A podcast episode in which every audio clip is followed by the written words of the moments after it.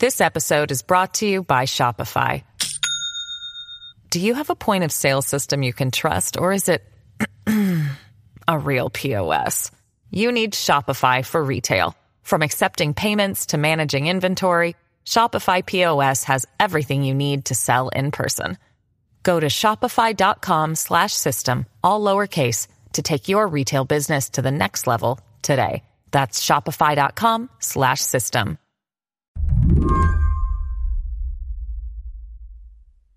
So I wanted I wanted to ask you, I guess first off, um, why did you decide to get an antibody test? I mean, the main reason I got an antibody test is because my editor asked me to get an antibody test. That's Shannon Palus, who writes about science for Slate. And her editor asked her to get one of these tests because Shannon has spent the last few months trying to answer basic questions that everyone seems to be asking. What type of mask should you wear? If you need to wear one when you run? Whether you should pay attention to some of the weirder symptoms of the virus? This week, that question is Should you bother getting an antibody test? That's a test that can show whether someone has been exposed to the novel coronavirus. In most diseases, the presence of antibodies signals immunity. With COVID, scientists think there's probably some kind of immunity, but they don't know how much or for how long. If you had a positive test, you could potentially donate some of these antibodies to help patients who are currently sick and fighting the virus. I was also, though, just extremely curious and interested in getting one because I live in New York and I've been quarantining in Park Slope and I hear sirens all the time and I'm not allowed to do anything. And I didn't really have much else going on yesterday. So I thought, hey, I'll see if I've had the novel coronavirus maybe today. Did you have to make an appointment or did you just, were you able to just show up? Just showed up. Yeah. Just spur of the moment, put some things in a purse, which felt really good, like a Kindle in case I had to wait, um, and walked over. There's so many lines in my neighborhood now. So as I was walking over, I had this sense of like, all right, there are like a dozen people waiting to get into a Chase bank. Like, what does this mean for my chances of getting an antibody test today? As it turned out, the chances were pretty good. There was only one person ahead of her in line at the urgent care chain, which was offering the tests. How does the antibody test work that you took? Uh, I've had the swab for COVID and they go way up your nose, but this is different. Yeah, so this is just a normal blood draw. They just put a rubber thing around your arm and poke a needle to find a vein and for me they always have to do it a lot and it kind of hurts but it was e- extremely normal like i've done this a thousand times you've done this a thousand times a doctor took her blood they made the usual small talk and normally when you're getting blood drawn this is the point where a doctor says okay you'll hear back in a few days and based on those results then they tell you what to do but when shannon asked what she's supposed to do with her results he just shrugs and says you can't really do anything with them and I said, Well, could I donate plasma if I've had it? And he says, Yeah, but you're going to have to like mm. look up a place to do that. And he sort of said sarcastically something like, of course there's no central like place where you could figure out how to do that. Mm. wow. He seemed kind of at the same loss that I was as to why we were there. that uncertainty comes from two things. Not only, as we mentioned, is it unclear to what degree coronavirus antibodies confer immunity, but also the antibody tests aren't completely accurate yet. Some are 90% accurate, some 95. They might signal that you've had the virus, but they're not a sure thing. For Shannon, despite the caveats, that doesn't mean the test has no value. You're a science reporter. If this thing comes back and says it's positive, yes, you have antibodies, what will you think? I'm going to feel really good if it comes back and has antibodies. Um, even though I know that that doesn't really mean anything. It doesn't mean anything in terms of what I'm going to be allowed to do or what I should do or how I should consider myself in relation to this global pandemic it, it's not a piece of hard information. Still, the test has an emotional appeal. I'm just so worried all the time, like everybody is. And even some assurance that I'm not going to pick this thing up when I'm doing like my one giant grocery store run every week or so. Like, that would still be really nice.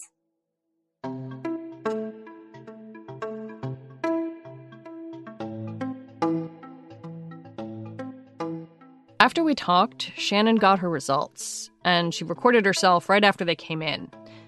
CityMD, by the way, is the name of the urgent care chain where she went.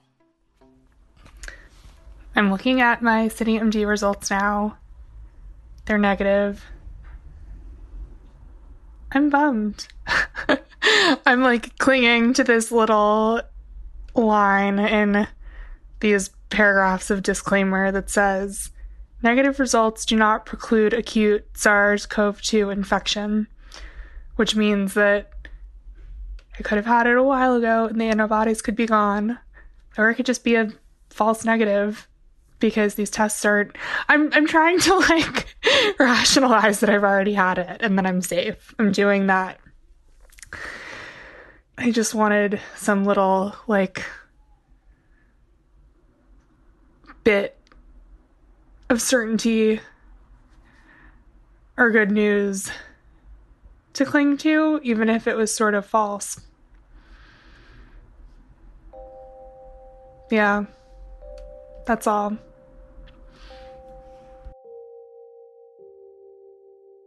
I get it. I live in New York. I worry all the time. And I've thought about getting one of these tests, even though I know they're imperfect. This week, I got two ads for them in my email, and I was tempted. Right now, we all want answers reassurance that maybe we've already had the virus without knowing it, hope that we can be around other people. That hope comes from this idea of immunity which feels like a holy grail these days. Today on the show, we're going to talk about immunity and the role antibody testing plays in that. Shannon's experience is one half of the equation the individual hope for a positive test and immunity. But there's another side to those results what they mean on a population level, for our scientific understanding of how this disease behaves and who might now be safe. I'm Lizzie O'Leary, and you're listening to What Next TBD, a show about technology, power, and how the future will be determined. Stay with us.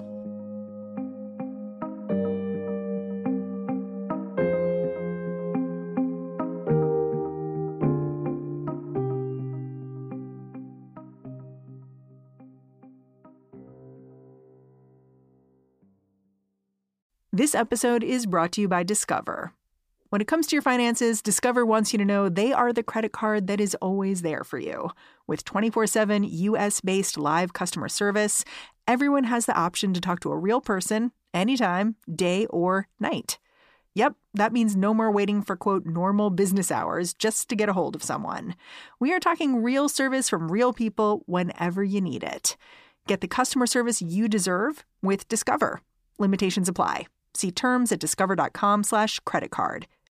This episode is brought to you by Shopify.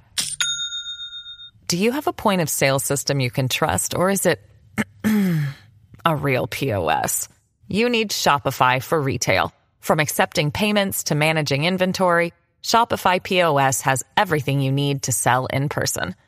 Go to shopify.com slash system, all lowercase, to take your retail business to the next level today. That's shopify.com slash system.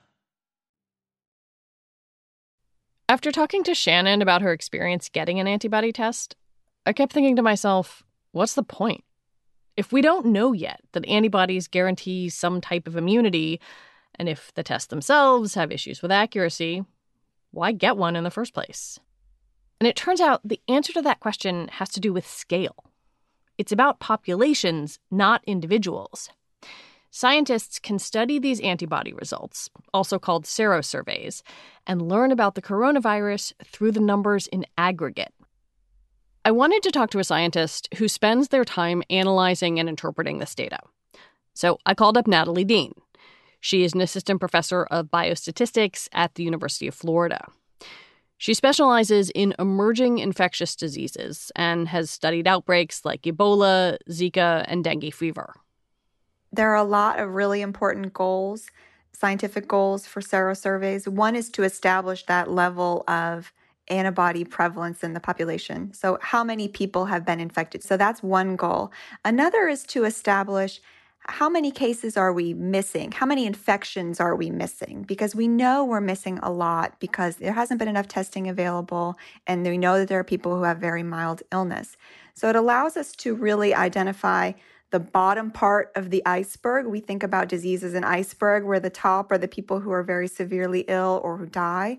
And the bottom part includes the mild infections and the asymptomatic infections as well.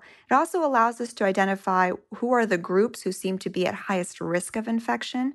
If we're seeing particular populations that have much higher rates of antibodies than others, those are the groups that we're going to want to target the most and identify why are they being infected more and how can we prevent that.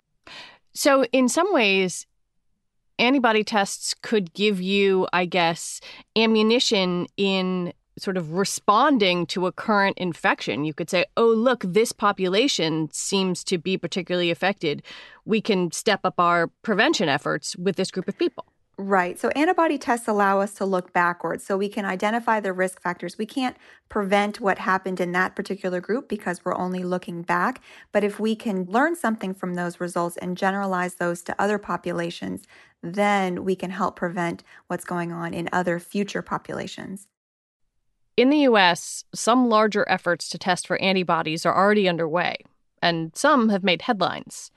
In New York, a sampling of 3,000 grocery store shoppers suggested that one in five people in New York City had antibodies. Another one in Santa Clara County, California, showed a much higher presence of antibodies than expected. That could mean two things. One, that the disease is less deadly than previously thought, or two, that more people have some degree of immunity because they've already had it. There have been a lot of questions about whether there's some huge number of people who have been infected but didn't know it. And there were people who were hopeful that because we were, you know, if we're missing a big fraction of infections, that maybe there's some buildup of immunity in the population. It means that we don't need to worry anymore, that this will slow down the epidemic.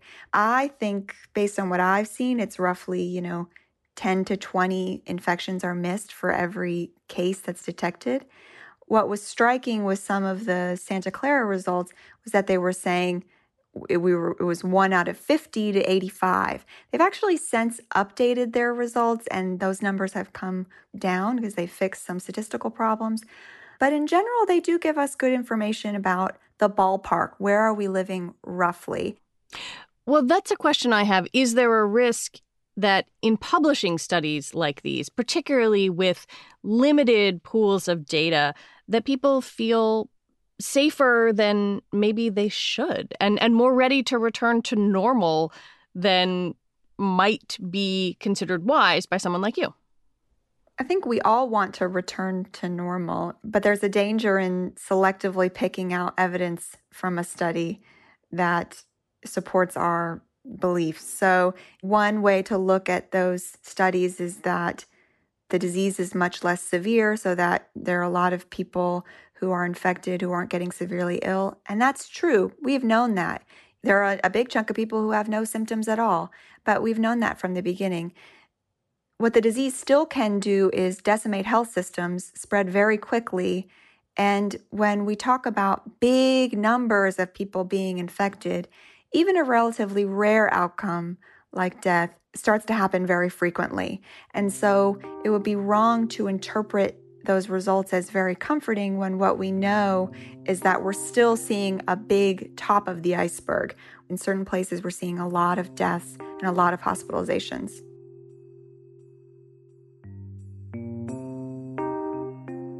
Antibody testing gives us a better understanding of how the virus spreads in different communities but it also plays an important role in what happens next.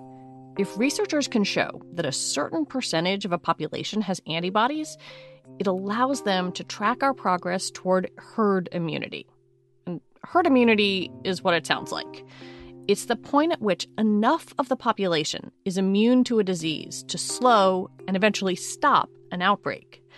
But Natalie says this is an idea that's normally discussed in the context of a disease with a vaccine, like measles. For measles, for example, we need enough people to be vaccinated to prevent measles from spreading. Measles is highly infectious, so we need very high levels of vaccination in order to prevent new outbreaks. And herd immunity means that even people who are not themselves vaccinated, maybe they're immunocompromised and can't get vaccinated, are protected by the herd being immune. So that's a prevention strategy. That's vaccinating people. That's a safe strategy to protect people. But in this context, when we talk about natural herd immunity, that means that people are being infected. So it's not a prevention strategy. It just means that a lot of people have been infected and many of whom will have gotten ill. We need thresholds of herd immunity, something like two thirds, so 67%, you know, roughly something around there in order to really start to slow, dramatically slow the spread of, of disease. When we're talking about herd immunity, the, the numbers required to get there seem really big. And yet, is that safe? Does it does that confer on a population some moment where we can all wipe our brows? So there's this concept in infectious disease dynamics called overshoot.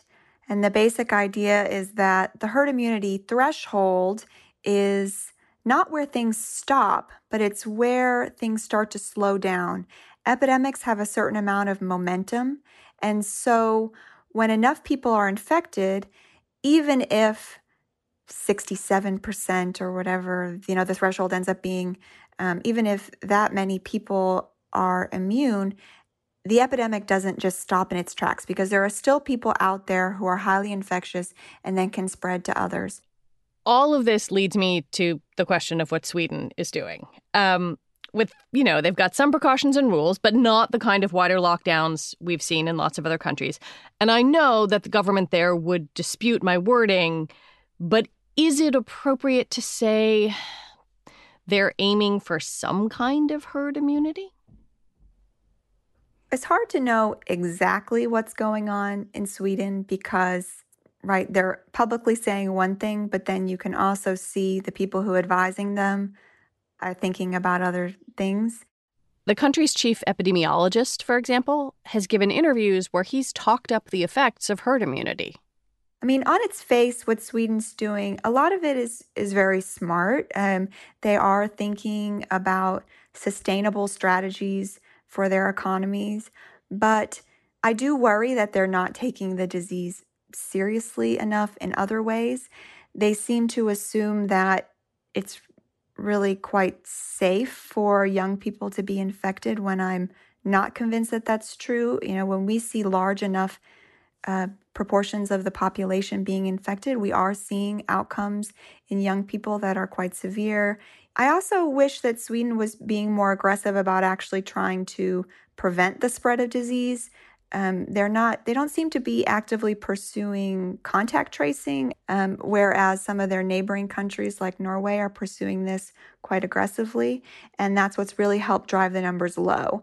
So, you know, when we compare Sweden with its neighboring countries in Scandinavia, we're seeing much higher rates of death much higher rates of cases. And I think that's really because, you know, even though they have some measures in place like banning large events and, you know, closing universities and things that are going to slow down the rate of infection, it's not going to really work to push the numbers low because they're they don't have a proactive strategy in place to actually prevent infection. There are certainly people here in the US asking why we can't adopt a similar strategy. What do you think of that? I think they don't know what it really means. I think they don't know what it means just in terms of the numbers. The numbers are shocking. Something like 200 million people in the US alone would need to be infected. And I don't think people understand that a lot of people would fall into the high risk category. I mean, the basic premise is that we let the low risk people get infected and the high risk people hide away for some long period of time. I don't know how that works, but more people are high risk than they realize. I mean, we start to see increases in severe outcomes even at the age of 45, and a huge fraction of the US population has hypertension, diabetes. I mean, these all put people at risk.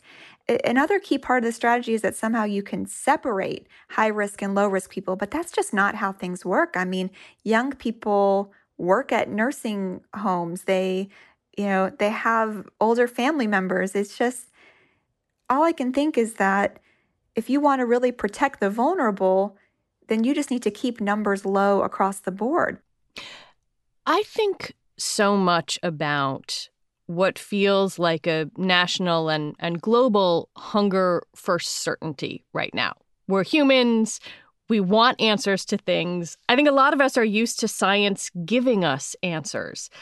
And there is this moment where when confronted with a new disease, that is not possible or not possible to the degree that we want.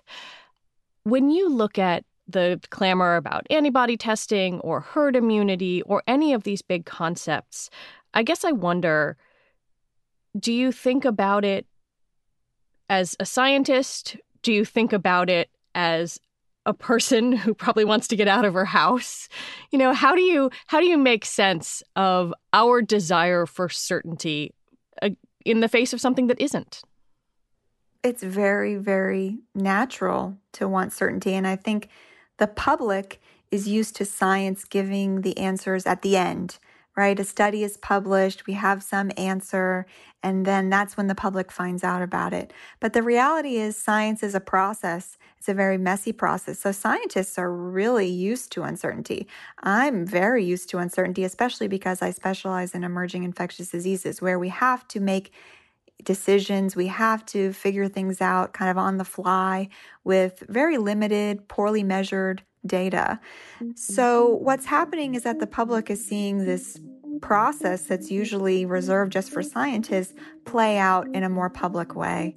And I think that's very confusing for the public, but it's very normal for scientists. So, one important thing is for scientists to learn how to effectively communicate with the public in a way that is clear and digestible and conveys the limitations. And that's not a skill that they teach you in your PhD.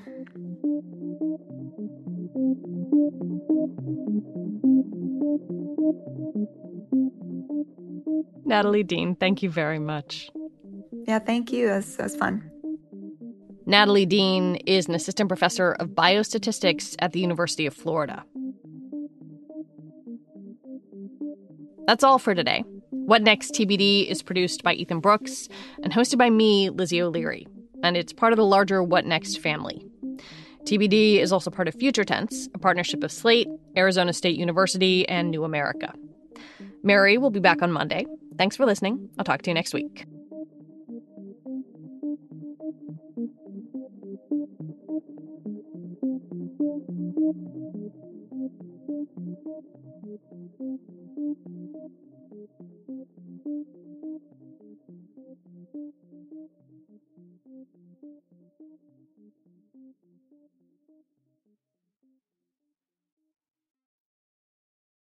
This is the story of the one. As head of maintenance at a concert hall, he knows the show must always go on. That's why he works behind the scenes, ensuring every light is working, the HVAC is humming, and his facility shines. With Grainger's supplies and solutions for every challenge he faces, plus 24 7 customer support, his venue never misses a beat. Call clickgrainger.com or just stop by. Grainger, for the ones who get it done.